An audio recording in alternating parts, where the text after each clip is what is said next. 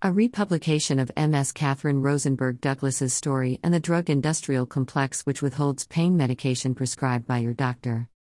Column: Condemn the opioid epidemic, sure. But remember those of us in chronic pain WHO need help. Kathryn Rosenberg-Douglas. Bye. Kathryn Rosenberg-Douglas. Chicago Tribune Vertical Bar, July 12, 2019 at 7:34 p.m. I broke my back while rollerblading when I was 21. After 3 surgeries beginning at age 30, I've recovered enough that I've gone on to what looks like a normal life. I'm a married mother of twin 4-year-olds, so I am relatively stressed, but fortunately, I'm otherwise relatively healthy. I'm also on a fentanyl patch delivering slow and steady pain relief to keep me feeling like I can get out of bed, and morphine for breakthrough pain when life requires more of me than merely getting out of bed. And anyone who has ever had a 4-year-old knows each day is far more demanding than that. Just driving my kids to school or sitting for longer than 20 minutes at a time is a struggle. Chicago Tribune reporter Kathryn Rosenberg-Douglas undergoes a spinal injection procedure on July 2, 2019, at Prairie Shore Pain Center in Lincolnshire. Rosenberg-Douglas has faced increasingly onerous regulations in managing her pain amid the opioid epidemic. Erin Hooley, Chicago Tribune. Doctors don't decide if you need IT, pharmacists do.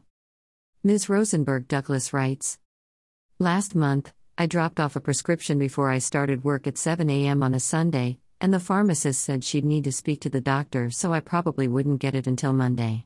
I had my doctor paged at 6:30 a.m. Agonizing hours passed before I called and pressed for the reason. She told me there were great distances involved, between my address, the doctor's office, and where I was visiting my parents for the weekend, although they're all about a 45-minute drive, pretty standard for Chicagoland. It's suspicious, she said.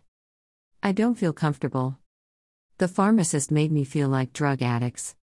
The previous month a pharmacist told me she wasn't comfortable with the combination of fentanyl and morphine because it's a lot of pain medicine.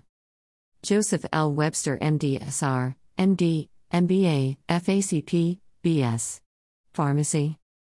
It is not the purview nor is the pharmacist trained to challenge the diagnosis of the physician and to do so verbally or otherwise with the patient. It erodes the doctor-patient relationship and destroys the confidence of the patient in his/her physician. At the very least it is unethical and may very well be a HIPAA violation and beneath the standard of care as a pharmacist. She filled the fentanyl patches but would not fill the morphine. When possible, I've used the same pharmacy chain for much of the past 10 years so there would be an easily accessible log of my prescription history, so I implored her to look. She said she had. 2015 Pharmacists withhold treatment for pain with cancer. If anything were to happen to you, I would lose my license, not your doctor, she told me. I mentioned that without the morphine I'd taken for so long, she was putting me in a more perilous situation than if she did. True, she admitted. But I have the right to refuse to fill any prescription for any reason, and I choose not to fill this for you.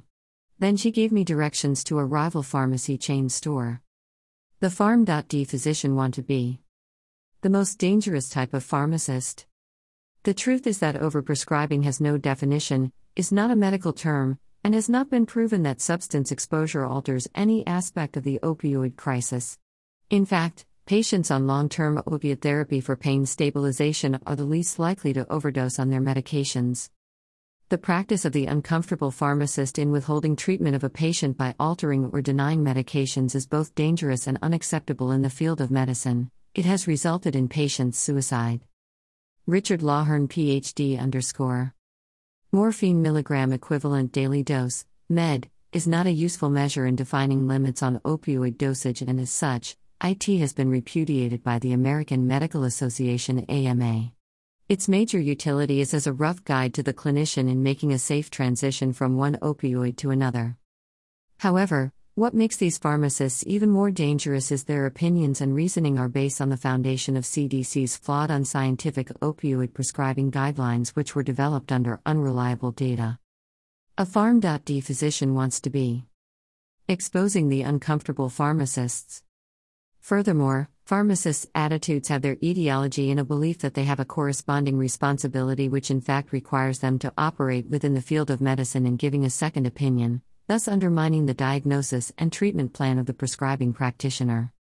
Its origins have further become grounded in positioning hospital medical politics, power-hungry egos to elevate the pharmacy profession out from images of just being in the basement of a hospital dispensing and compounding to a clinical role on the healthcare team.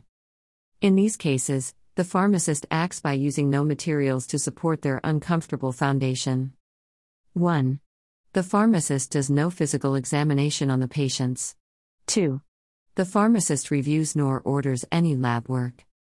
3. The pharmacist reviews nor orders additional radiographs and views no progress report. 4. The pharmacist further fails by entering nothing into writing as to the decision of how they determine the prescriptions to be illegitimate and why they've interjected themselves into the practitioner-patient relationship by withholding or denying patients their medications. The American Medical Association strongly supports a pharmacist carrying out his or her corresponding responsibility under state and federal law, but the past few years are rife with examples of patients facing what amounts to interrogations at the pharmacy counter as well as denial of legitimate medications. Joseph L. Webster, S.R., M.D., MBA, FACP, B.S. Pharmacy. The respective regulatory bodies, including the various boards of pharmacy, medicine, dentistry, nursing, etc., clearly outline the scope of practice for each of those disciplines. The orderly flow of a prescription from the doctor to the patient, via the pharmacist, clearly outlines where the diagnosis has to come from. It is statutorily the purview of the pharmacist to inspect and assure that the drug that is being given is safe and has no known incompatibilities with the patient and its holistic environment. It is not the purview, nor is the pharmacist trained to challenge the physician's diagnosis and to do so verbally or otherwise with the patient. It erodes the doctor-patient relationship and destroys the confidence of the patient in his/her physician. At the very least, it is unethical and may very well be a HIPAA violation and beneath the standard of care as a pharmacist. Any healthcare provider that is licensed to prescribe is governed by the set of conditions and circumstances under which a prescription can be written. Thus, it is illegal to prescribe for a person that the prescriber has not conducted the chain of authority that would qualify them to write a prescription, history and physical examination, formulation of a diagnosis, and discussing such with the patient as well as the proposed manner of treatment in a culturally sensitive and ethically appropriate manner, and provision of an opportunity for the patient to question and discuss alternative forms of treatment, etc. Once the provider has met all of the aforementioned and other requirements to write a prescription, then and then only should a healthcare practitioner write a prescription. Furthermore, as stated above, a pharmacist is not authorized to write or control prescriptions by any of the health regulatory boards. It is my professional opinion that the pharmacist in question had no reason and more importantly the pharmacist had no power to question or interrogate each provider on each prescription that is received as long as the safety, efficacy and convenience of the medications being prescribed meet the standards of medication dispensing. Any given medication can be and certainly will be given for multiple different diagnoses, and it is not even feasible for the pharmacist to contact and question each and every diagnosis. The American Medical Association wrote on June 16, 2020.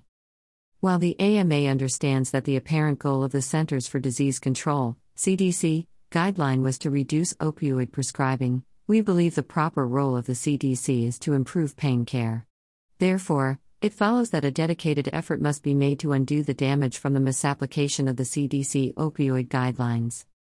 We are concerned that such a careful approach to identifying the precise combination of pharmacologic options could be flagged on a prescription drug monitoring program as indications wrongly interpreted as so-called doctor shopping and cause the patient to be inappropriately questioned by a pharmacist. The AMA strongly supports a pharmacist carrying out his or her corresponding responsibility under state and federal law, but the past few years are rife with examples of patients facing what amounts to interrogations at the pharmacy counter as well as denials of legitimate medication. Josh Bloom, ACSH's Director of Chemical and Pharmaceutical Science. In today's anti-opioid climate, a one-size-fits-all mindset has become the foundation of government-dictated medicine. And it's awful medicine. For example, the deeply flawed policies enacted as law all over the country are based on the one-size-fits-none concept of morphine milligram equivalents, MME, the maximum amount of an opioid medication that is permitted per patient per day. https://www.cato.org/multimedia/cato-daily-podcasts/follow-science-opioids In fact, the CDC MME chart, the entire concept of morphine milligram equivalents may be convenient for bureaucrats. Still, because of differences in the absorption of different drugs into the bloodstream, half-life of different drugs, the impact of one or more other drugs on opioid levels, and large differences in the rate of metabolism caused by genetic factors are not only devoid of scientific utility but actually causes far more harm than help by creating guidelines that are based upon a false premise. When a policy is based on deeply flawed science, the policy itself will automatically be fatally flawed. It cannot be any other way. Table 1. MME equivalents. Source, CDC. While MME values are touted as useful predictors of the total opioid load that a patient can receive, they are nothing of the sort. And MME-based policies don't just fail because of differences in the size of patients, they fail for multiple reasons. 1. Flawed science yields meaningless results. Morphine is normalized to 1.0 and the conversion factor reflects the relative potency of other opioid drugs. So, if the daily MME-the maximum dose of a drug allowed, is 90 milligrams. This assumption could not be less accurate. Once we see the profound differences in the properties of the drugs and the difference between individuals who take them, it becomes clear that not only is the CDC chart flawed, but the MME is little more than a random number. 2. Not all opioids are created equal, especially in the body. Anyone with even a passing knowledge of pharmacology would immediately be skeptical of data in the chart. Bioavailability. One of the many pharmacokinetic properties required to establish how a drug will fare within the body is called bioavailability, a critical determinant for whether a drug will be effective if taken orally. 3. Bioavailability is a measure of how well a pill will be absorbed in the gut and subsequently enter the bloodstream. 4.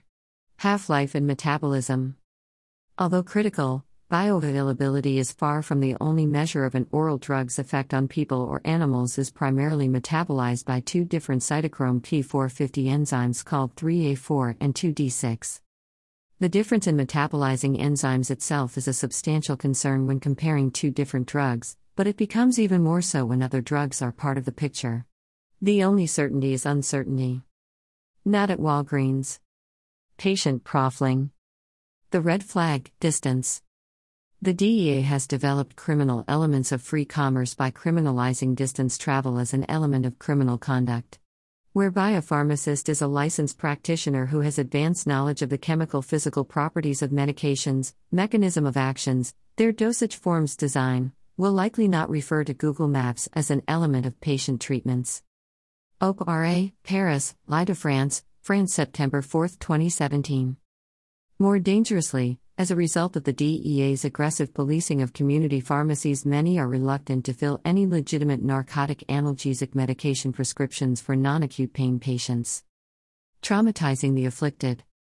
In the exploring role and purpose of the DEA that acts as an unregulated medical agency policing the medical profession without legal standards and grounds. Gunshot wound. The DEA diversion investigator claims in arbitrary reasoning, their actions are based on factors applied that traveling long distances to fill prescriptions can be a red flag of abuse and diversion if a patient travels a significant distance to a particular pharmacy. Rebecca. Some patients are known to spend days on end looking for a pharmacy to fill their prescriptions to no avail. This has caused massive concerns in the chronic pain disease medical/dental community, where one of the most important goals of any therapy is continuing staple treatment without disruptions. Dan Fucurino, Tampa pharmacist afraid to fill pain medications, Wesh/Tampa 2017. It is well understood amongst medical/dental practitioners when disruptions in therapy occur, many of the deleterious effects are likely to happen. For example, patients diagnosed with sickle cell anemia are many times profiled as addicts, rather than as persons with a chronic disease condition needing treatment for pain. Bullet wound where right elbow was destroyed, Pronto Pharmacy 0518. Other examples include persons who have survived traumatic accidents such as automobile accidents, gunshot wounds, civilian and military, notwithstanding leukemia, and other cancers. Cancer of leg September 29, 2017, Pronto Pharmacy. Indeed, pain management becomes even much more difficult when anxiety and diminished mobility complicates the treatment plans. Further, it is well understood when both medical/dental practitioners and patients can locate a pharmacy that will fill pain control prescriptions with dignity and respect, both parties will often share that information with others. Pain you can't see. Ms. Rosenberg-Douglas further wrote, I have a number of diagnoses. Failed back syndrome, a medical term that means just what it says and suggests surgery didn't help. A bone stimulator was implanted during one surgery to encourage growth between pieces of cadaver bone and my own vertebrae, but too much bone grew in around my sciatic nerve, giving me sciatica, or a burning sensation from my rear down my left leg to my toes, which often are numb and tingling. I take another medication for nerve pain. A monitor shows pain management specialist Dr. Richard Kainer performing a spinal injection procedure on Chicago Tribune reporter Kathryn Rosenberg-Douglas on July 2, 2019, at Prairie Shore Pain Center in Lincolnshire.